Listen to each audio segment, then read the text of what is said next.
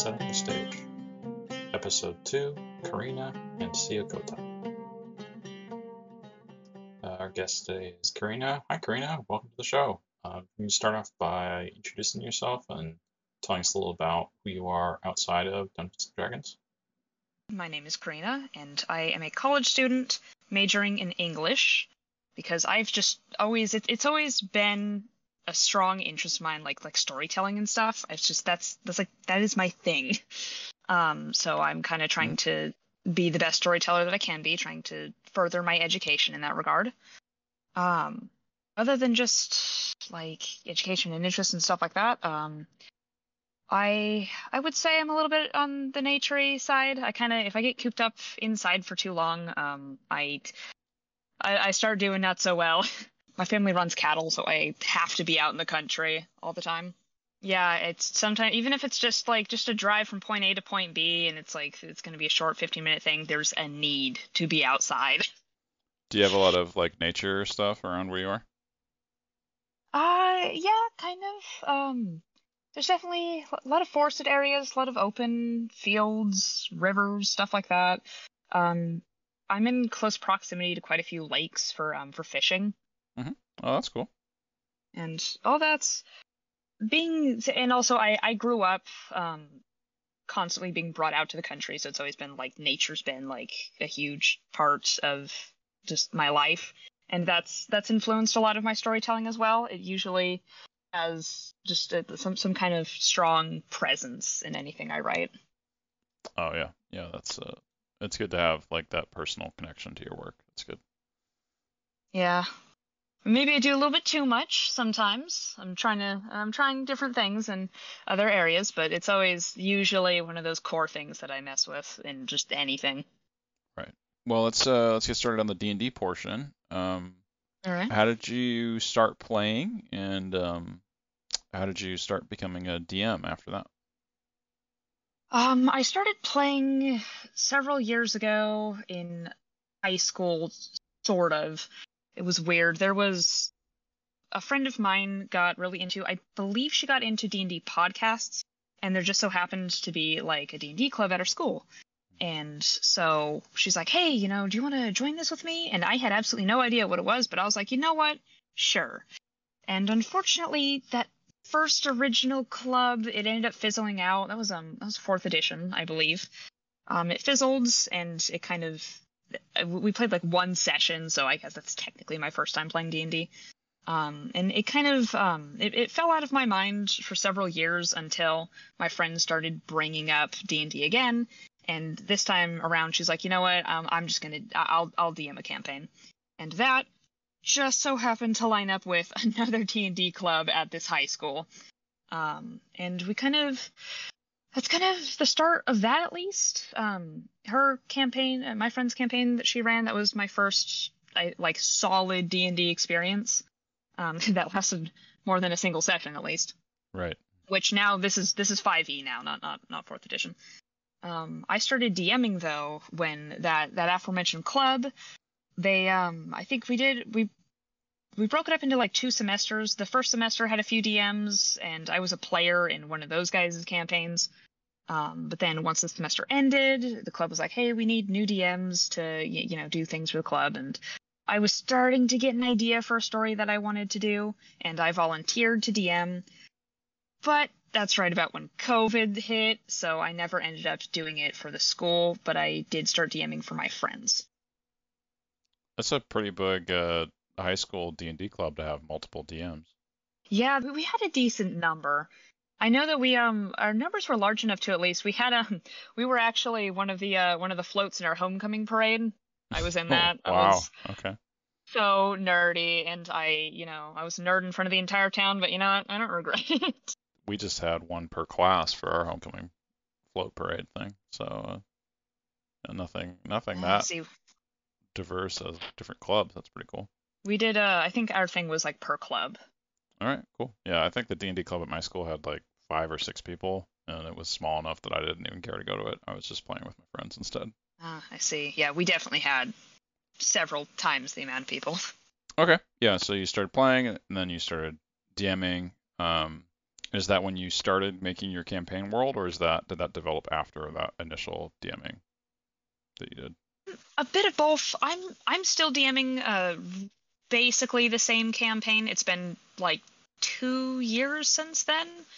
Um, it was basically um, mostly me just like homebrewing a campaign, and there was actually um, I'd have to gosh I'd have to go find the books, but mostly my own homebrew thing. But I I took a lot of inspiration from I have I don't know where this stands in like the um the official stuff for D&D, but I have a bunch of these little books that are on um the dragons.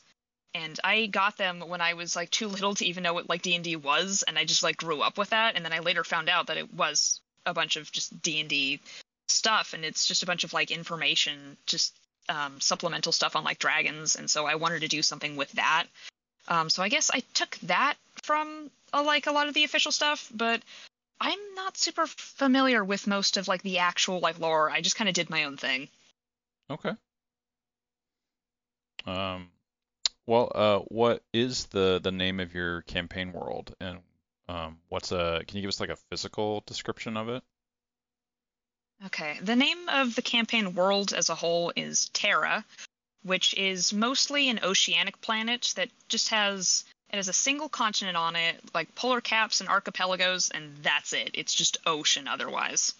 Okay. Um, regarding, I think the most developed thing is that main continent, and specifically where my current campaign is taking place is a country called Ciokotai, which is a very, um, it's I, I wouldn't call it entirely temperate, but it's supposed to be kind of it's it's got a mix of like hot and cold areas, but mostly it's just that like typical like you know like forested or like Rocky Mountains kind of setting.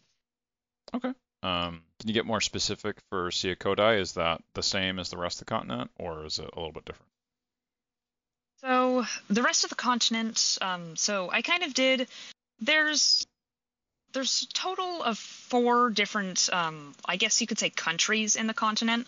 Um, and see, Kodai, they're all kind of based around. Um, I think it's like it's cold, temperate, warm, and then one that's a little bit of something else. Uh, Ciokotai, again, it's got like temperate forests, Rocky Mountains, but it also does have like a desert and some snowy mountains and taigas. Mm-hmm. Uh, one of the other countries is a lot of um, more taigas and like snowy mountains, but that one has a lot more tundras, uh, moorland, um, kind of things like that. There's also, I think there's a small volcanic chain over there. I also, this is really nerdy. I'm also really into um, uh, geology. I have like the um, what is it? The tectonic plates mapped out as well. Oh, That's okay. a little side Cool. comment there. Um, but so one of that, so that country is supposed to be more of that cold themed one, and another one, the the warm themed one, is a lot of uh, savannas, deserts, rainforest, jungle, um, that kind of thing. Okay. Uh, the last the last country quote unquote is a little funky because that one's it's a mix of very high snowy mountains and like deep rich green valleys but that's also the portion where that's like right above the underdark which is uh, which is a thing that i did bring into my setting um and Mhm. that's kind of the underdark's one of the highlight regions of that that that that area's kind of funky as a whole though and it's i've not i think that's the one that i've worked on the least because it's been the least pro or going there for the party at least has been like the least plot relevant at the moment I think everybody brings the Underdark in some form. Like just having monsters underneath the ground is pretty yeah primal. yeah i mean it's it's the underdark it's just it's just fun to have Okay, so that's the the physical groundwork, and you said most of your your stuff isn't in each of those countries. It's in the the country Ciokotai. Can you tell me more about like the the people are there and like the political structure of that that country? Um, the the the people. It's I tried to um. This was kind of mostly for my players. I wanted like them to have like a freedom of choice when it came to like uh what race they wanted their character to be. So Ciokotai has almost everything. Um, but there are some more dominant species, and I kind of I, I have Ciokotai split up into four regions, which is um chaparral, desert, forest, and mountains. And each one kind of has a different like dominant race. Um, mountains would be Aarakocra and Goliath forest is Kenku and elves, chaparral is halflings, and desert is turtles and lizard folk.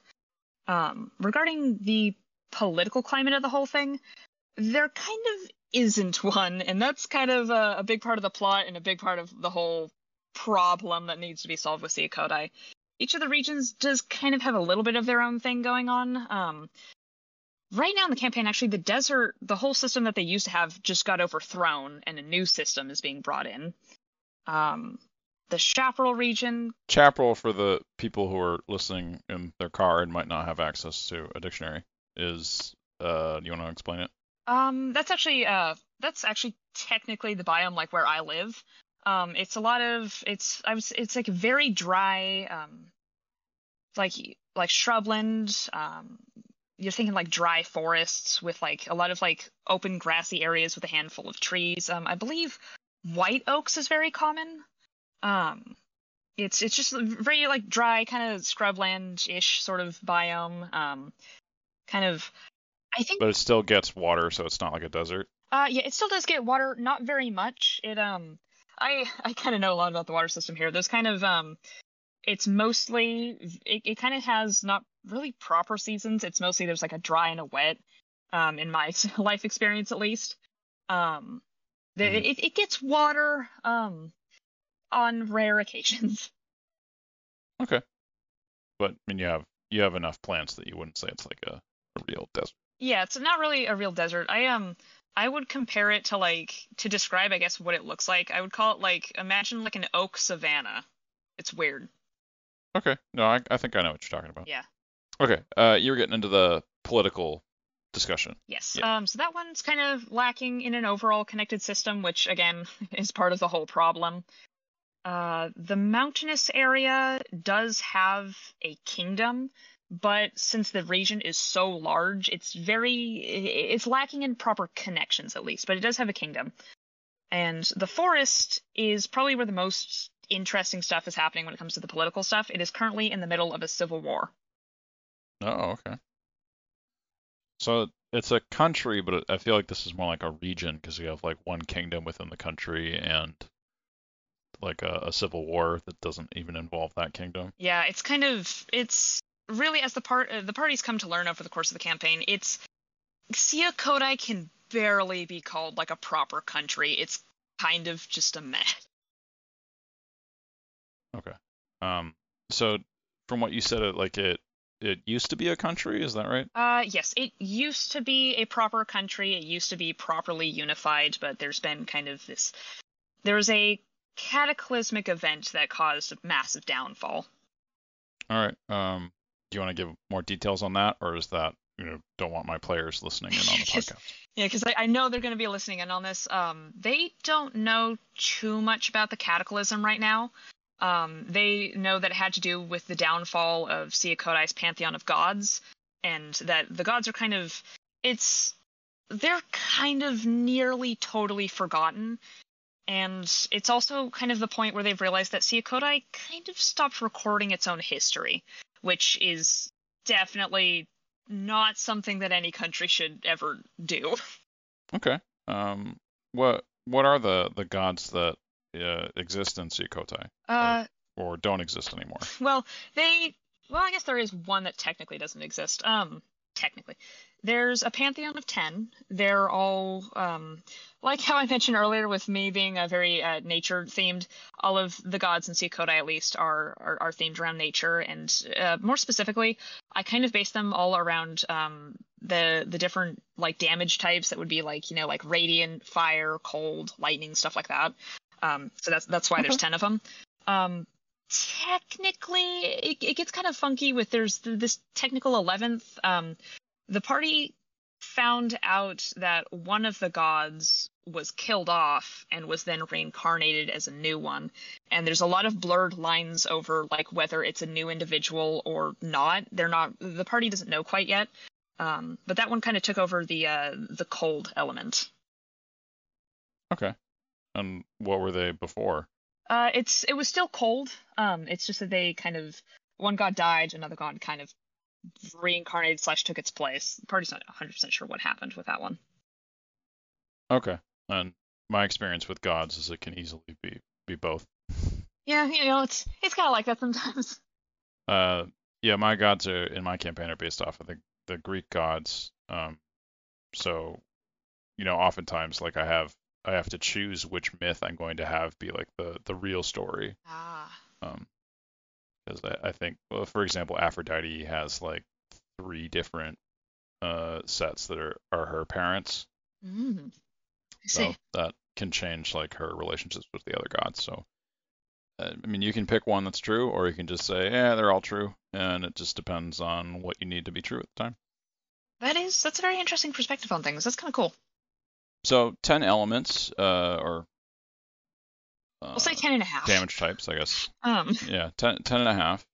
Um, what made you go for that? Just uh, seemed something interesting at the time, or Um, it's I God, actually that is a great question. How did I end up doing this? Um, I think it is a little bit of like an interesting at the time sort of thing. Um, I think so. I, I know I knew that I wanted to do a pantheon of some sort, and I was slowly building it over the course of time.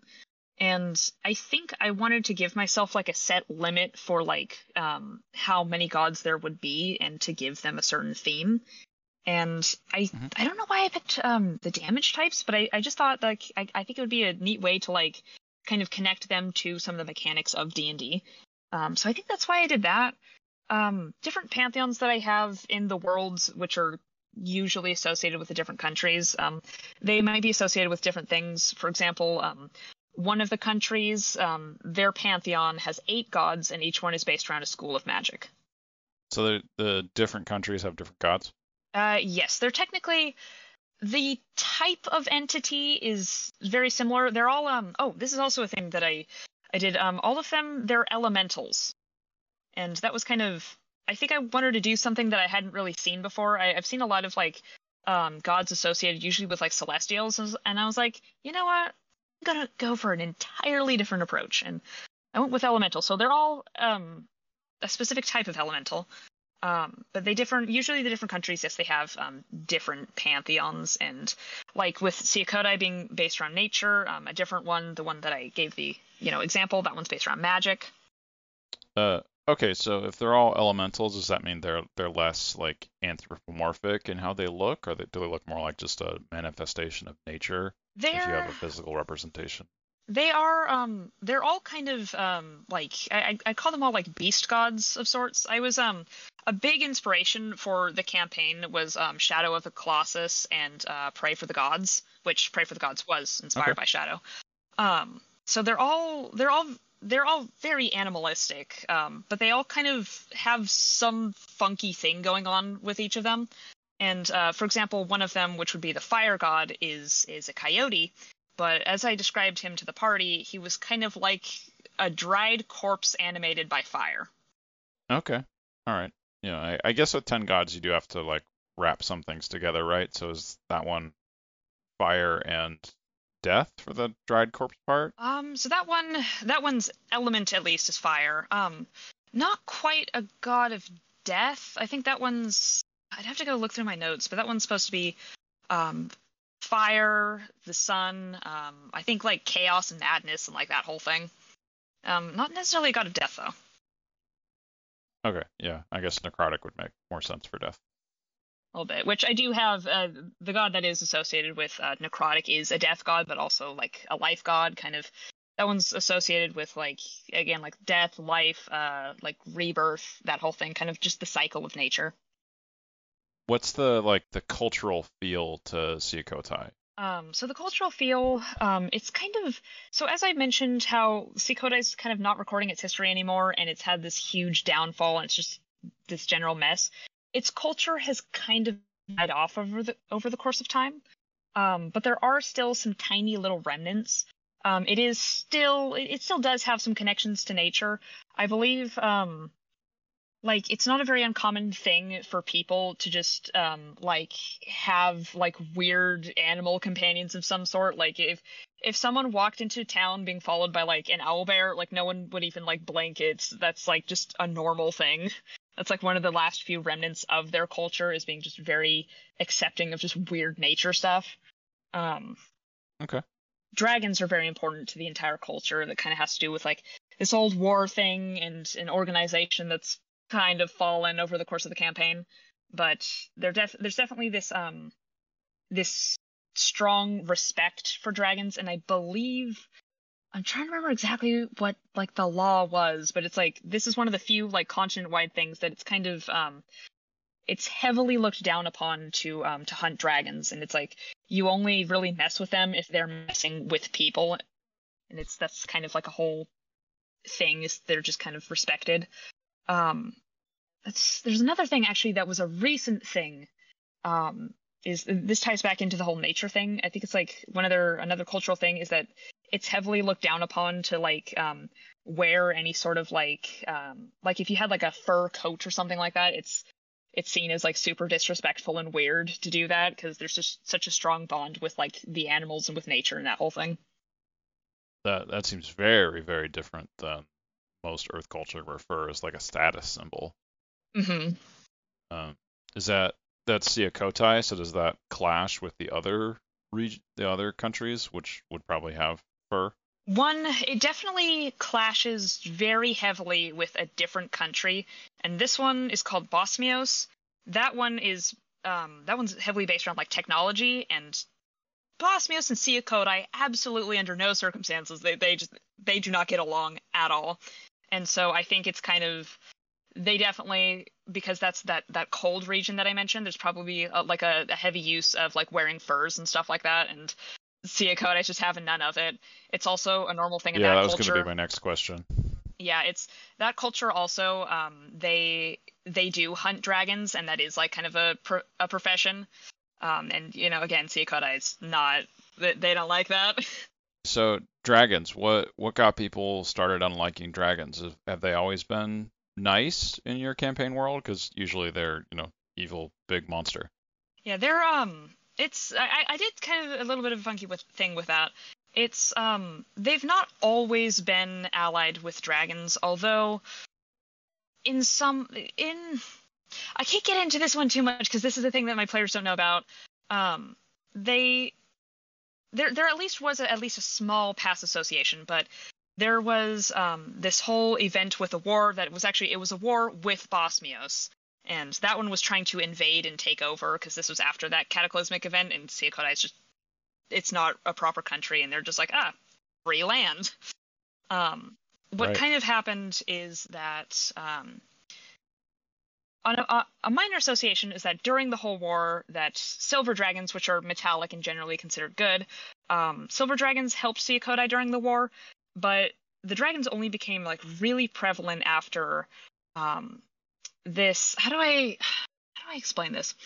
Um there was there was an elf and a gold dragon that showed up in the middle of the war like out of nowhere. No no one knows where they came from. And they showed up to help Ciokotai in the war. And when this kind of this rider and this dragon showed up it kind of prompted other people to try to form some kind of relationship with with dragons and stuff like that. And there ended up being a decently sized team of people and dragons that kind of helped turn the tide of the war, and that is like the sole reason that Ciokotai won. And so after that whole event, it kind of, you know, the entire country owed its continued existence to these new these riders and these dragons. And so the dragons were like heavily respected after that, and Mhm. some of them uh most metallic dragons, you know, because they're generally good to begin with, so there's not much of like a, a cultural change there and just like respecting them. Uh, when it comes to the chromatic, though, um, I'd have to look at my map. Um, two chromatic species, which would be red and black dragons, they're they're not super common, but they are still like if if they show up and cause problems for people, they like go out of their way to. They are hunted down, but probably you know only that one individual. Um, green dragons, I know that they're less likely to just like go around and just murder things. They're more sly and cunning with their maneuvers. They've not been too much of a problem, though the party has fought a handful of, um, I believe, yeah, no, the party's dealt with a few green dragons over the course of the campaign. It's, um, it's kind of the blue dragons where things are the most interesting because if, if anyone's read about them, they are they're a little bit more tactful, I'd say, and so they're kind of more of um, they kind of kind of skirt around the rules to get things done, and they're they're a little bit more. I know. Uh, what is it? I think it's like the blues are like out of all the chromatics, they're the least evil, generally speaking. Um, so they're kind of they're they're kind of just vibing with this system. They've they figured out how to exploit it, so they're just kind of they're working with it. White dragons, they're just kind of doing their own thing in the wilderness. All right. That sounds fairly different from my campaign world, where uh, I have blues as the most evil. Oh, really? But it, you know, it's just a it's just a pile of stats, so you can apply whatever you want to it. Fair enough. Yeah, I um I kind of like to roll with the the rules that like nothing is inherently good or evil. It just kind of depends on the circumstances that that creature was like brought up in. Um, one of the Hmm. gimmicks of the party, I, I mentioned the whole thing with that that small organization that formed that was between like riders and dragons. Um, one of the one of the main gimmicks of the campaign, which is like kind of the original idea that I had, was that the party was going to be new recruits into that organization, and so each of them got um, a dragon egg at the very beginning, and so you know it, it hatched over the course of the campaign, and they've been just like raising these uh, wyrmlings, which I surely everyone should know that like wyrmling is the name for like a, a young dragon. um, Yeah, yeah, all- yeah. It's in the mo- monster manual and all of that. yeah. I just, just just quick clarification, just in case, although I don't think there needs to be a just in case. Um, but so the party's kind of been like raising these wyrmlings, and I was I was given some in- inherent traits that uh that the player wanted for like each dragon that they were like their character was like bonded with. Um, one of them there is there is a red dragon wyrmling who is he's kind of small and cowardly, and he just kind of hides behind uh his partner the whole time, and he he'll have nothing to do with fights. That's cute. So they're they still have the wyrmlings following them around at this Uh, point. they still have the wyrmlings. They're, um, I think there's a whole thing with like accelerated aging for like the first few years of the wyrmling's life, and they're, it's nearly been a year in the campaign. They're almost like hitting that like point of adolescence, and the wyrmlings still do. They're still with their um their partners, and that red dragon is still, despite the fact that he's almost the size of a horse, he's still trying to hide behind his um his partner. Oh, that's cute. Um, so that that sounds like it could have some balance issues, like from designing adventures if your party has what sound like almost dragon mounts at this point. Yeah, nearly. Um, the balance issue because there was um, my original set of players. I really don't have them anymore. Um, only a handful of people from the original group are still here, and so actually right now there are only two wyrmlings in the party, and one of them is that cowardly red dragon who he's just he doesn't even need to be told to stay out of fights. He's doing it on his own. He wants nothing to do with it. Um, the other dragon, though, which is a blue dragon, um, he want he does want to engage in things, but I've kind of I've tried um, balancing things with like enemies so that like there's ways to um, kind of counter the dragon. And for the most part, though, we do try to keep like him at least out of combat because it's just it, it should be the players doing all the fighting. Mm, yeah.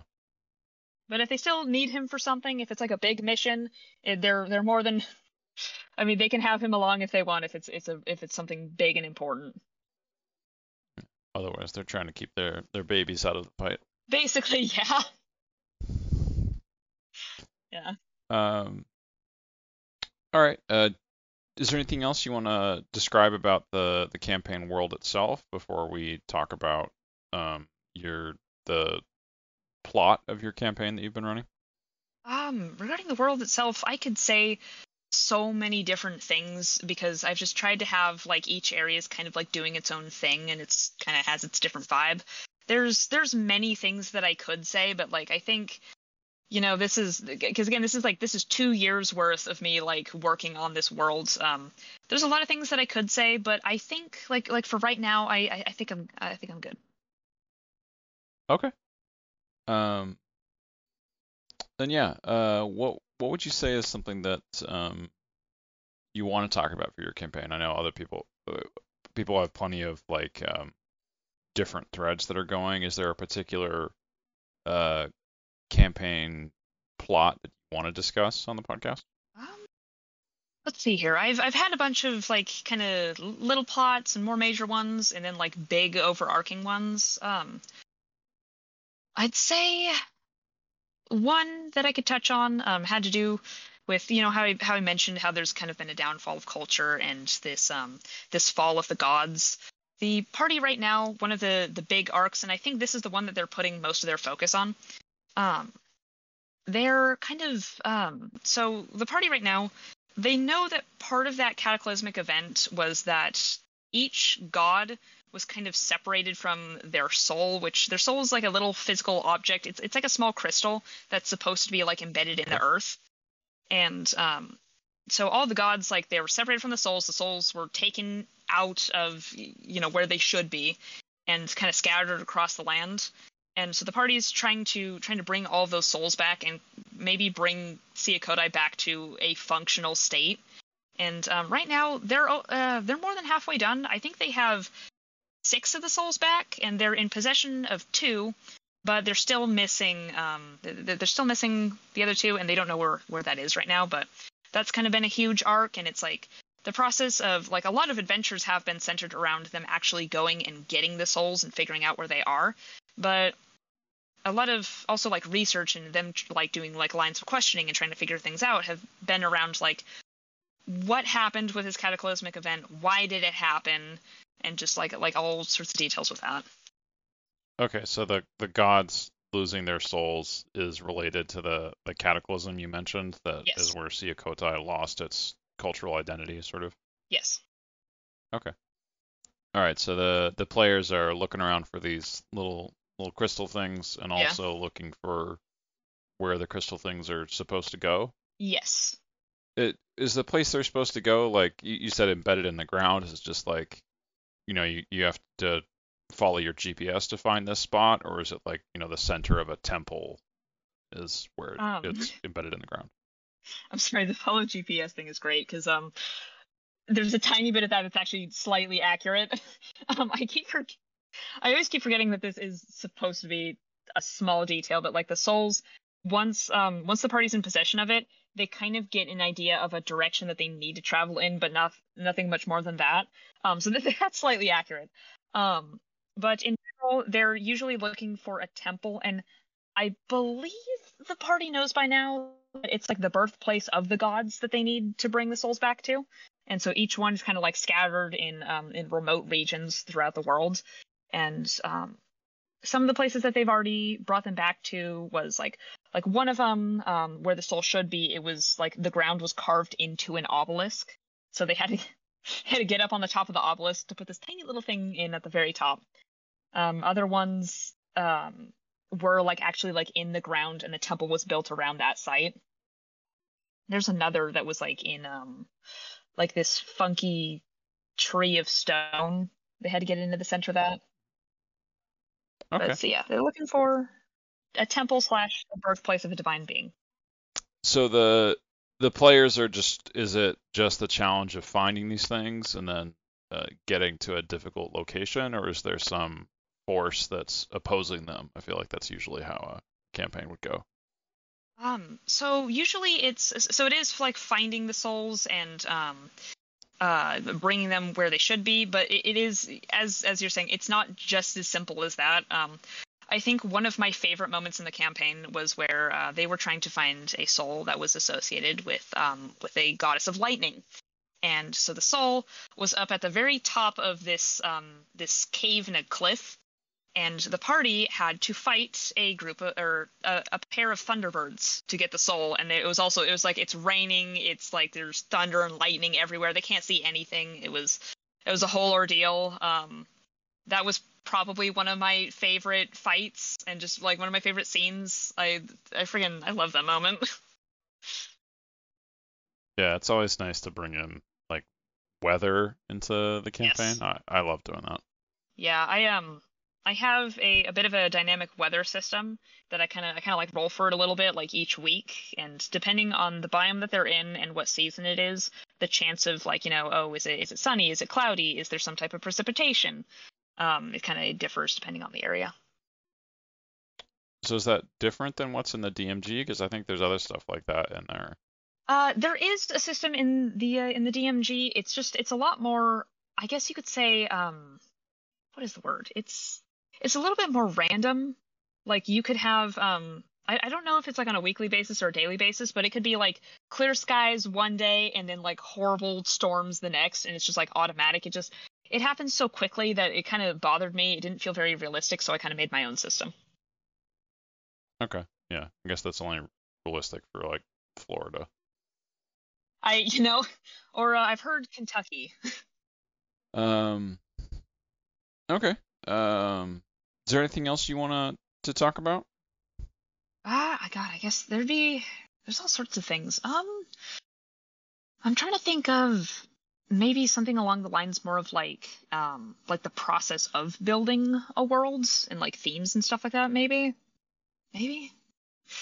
Um, Yeah, sure. it- Um, so we already talked a bit about like your how you picked the gods. Um, it seems from you talking about where you're living that the the physical design of your world came from just somewhat copying the the place that you're living in, but not not all the way, obviously. yeah, a, a little, Um, a little bit.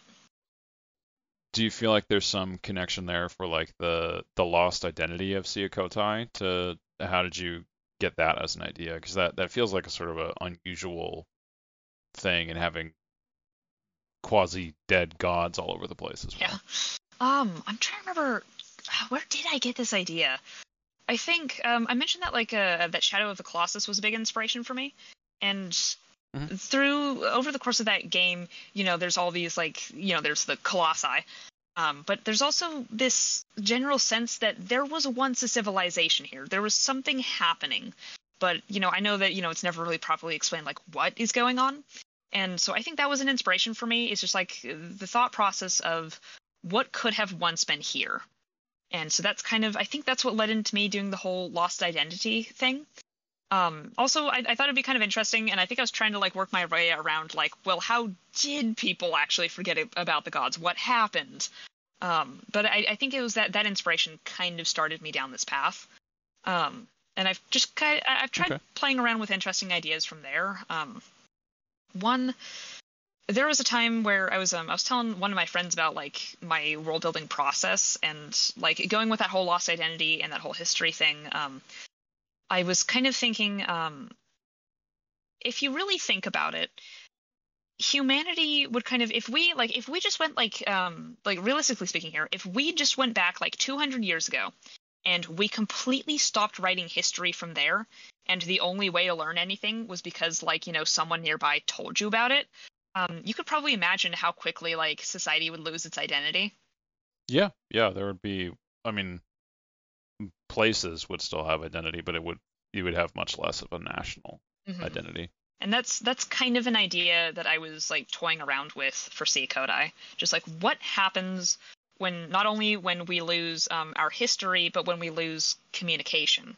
When there's not like an established, you know, if the only thing you know is what's happening like near you, and if some traveler shows up. Okay. Yeah, that's um I was that reminds me of like Ursula K. Le Guin's science fiction stuff where uh the different human colonies on different planets are so separated through time because of how long it takes to travel between them that they've basically become different species.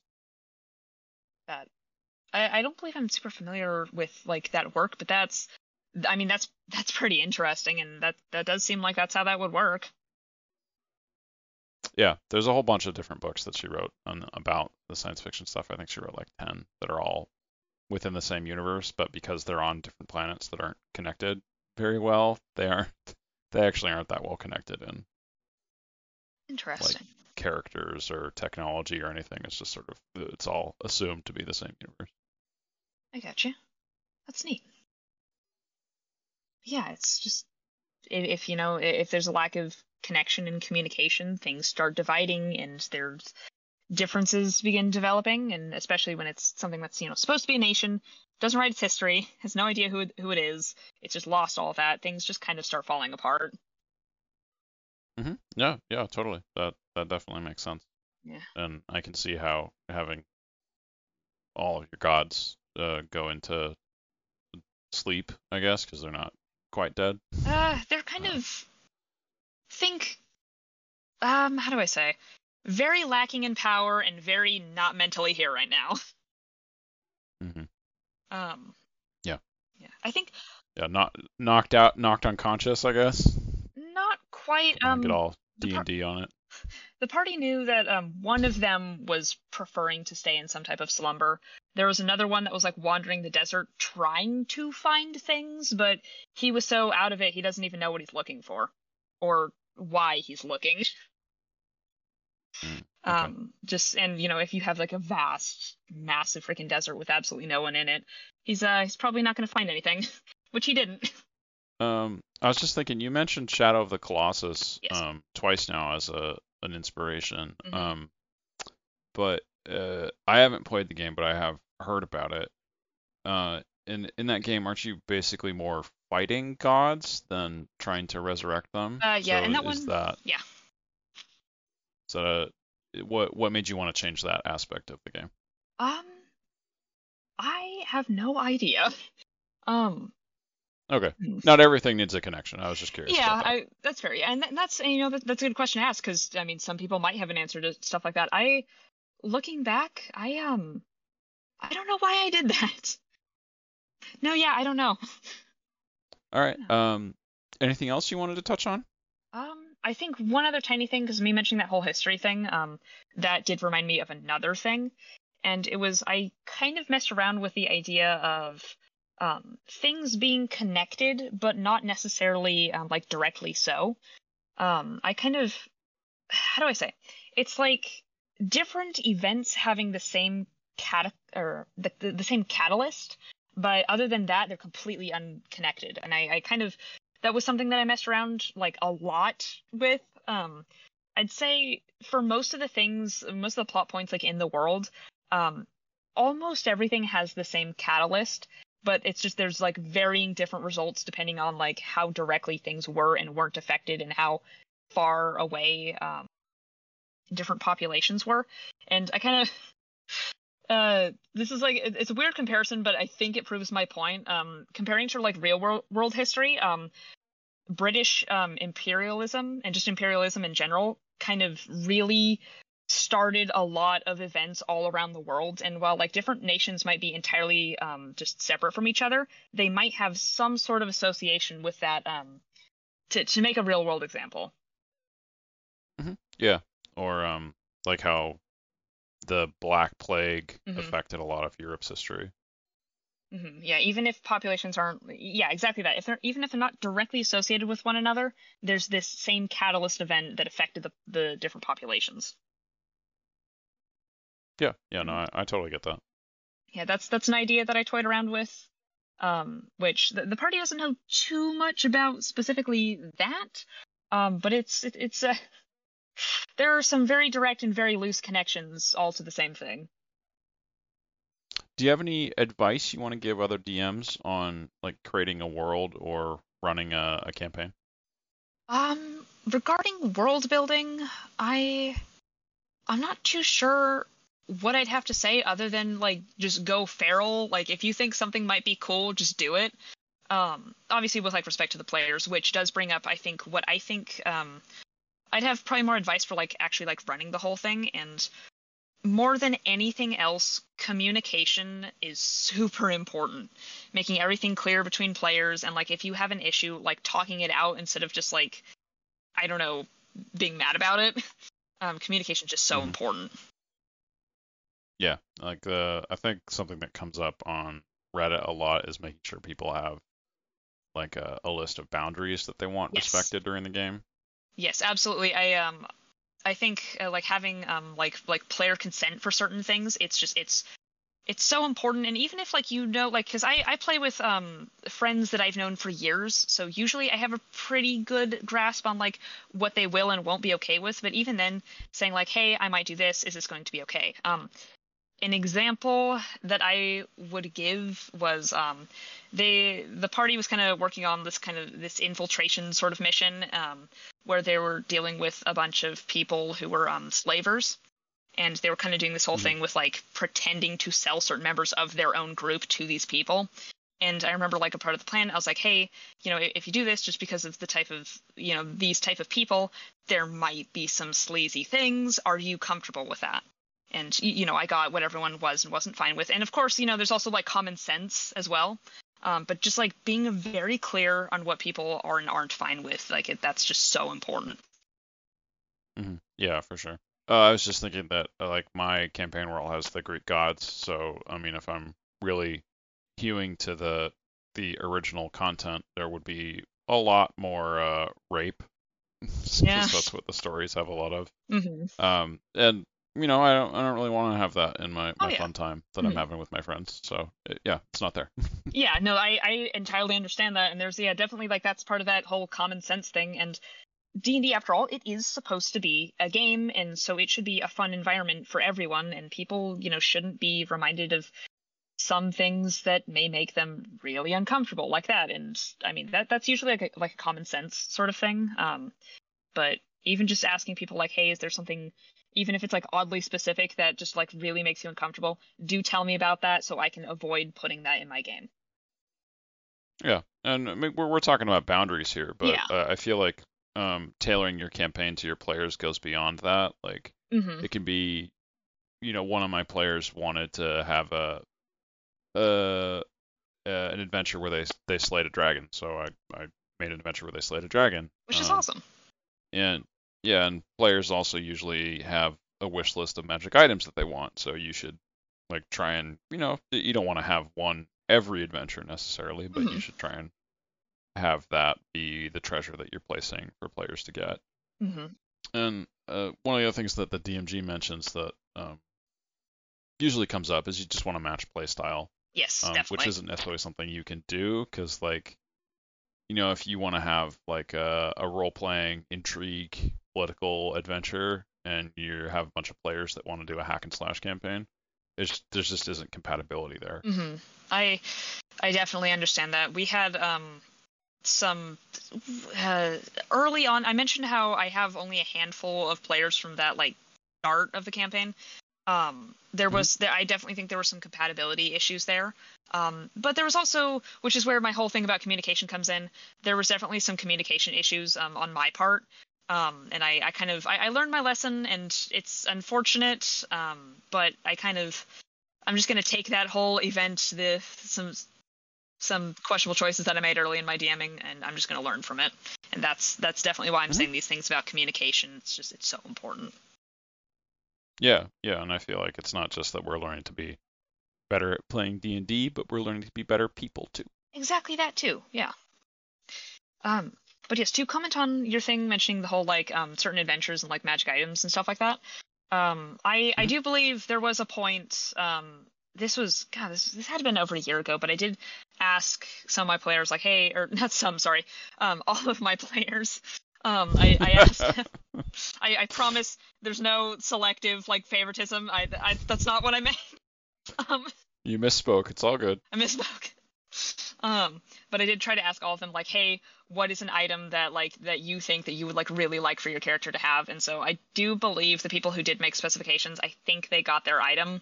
I remember some. I, I'm pretty freaking sure they got what they wanted. Um, another thing is like I think respecting um like the backstories of different characters and kind of like working that into the world and working with the player and like maybe making it or I, I wouldn't say maybe but like making an arc around that backstory so that the player feels like you know properly engaged and like their character really is a part of the world. Um i've with all of my players i have all their characters. Somehow their backstory is important to everything. Um, yeah, that that's definitely in it. Um, that definitely makes the game more fun. You can make it so that they have ownership over the story because it's something that they created. hmm Um, I will say some another aspect of like making everybody comfortable is sometimes you'll have players that don't want to have that type of attention drawn to them, which is fair and it's okay to to not do that. Mhm. um, which isn't necessarily what happens in your case or my case, but I, I've definitely seen that happen before, where you know sometimes someone just wants to hang out with their friends and doesn't need to be the center of the attention for the game. That's, I mean, that's a very fair perspective, and I think you know that might just go back to the communication. Each person's different. Some might want it, some might not, and that is a very f- fair point to bring up. Uh, well, anything else you wanna wanna touch on while we're here?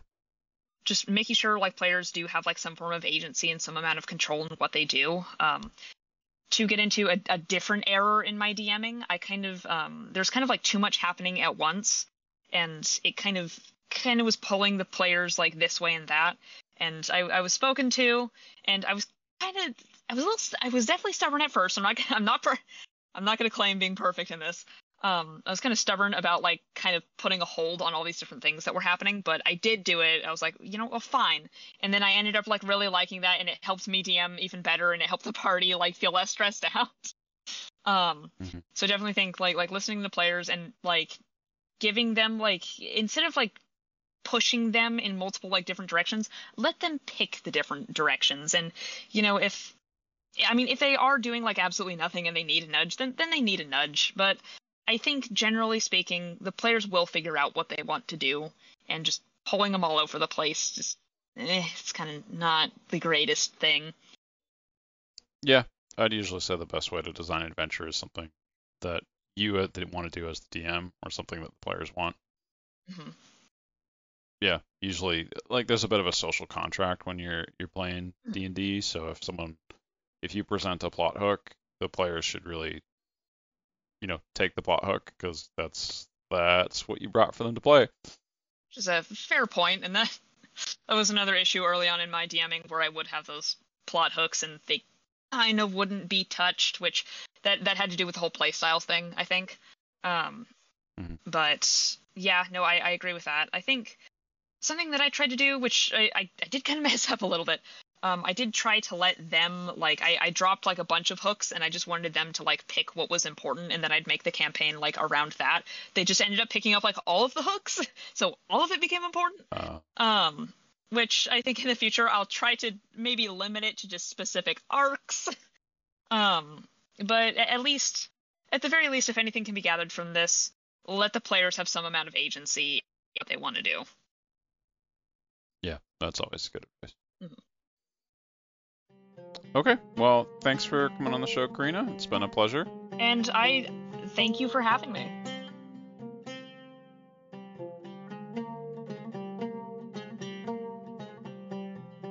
That was Carina and her campaign, See Ciokotai.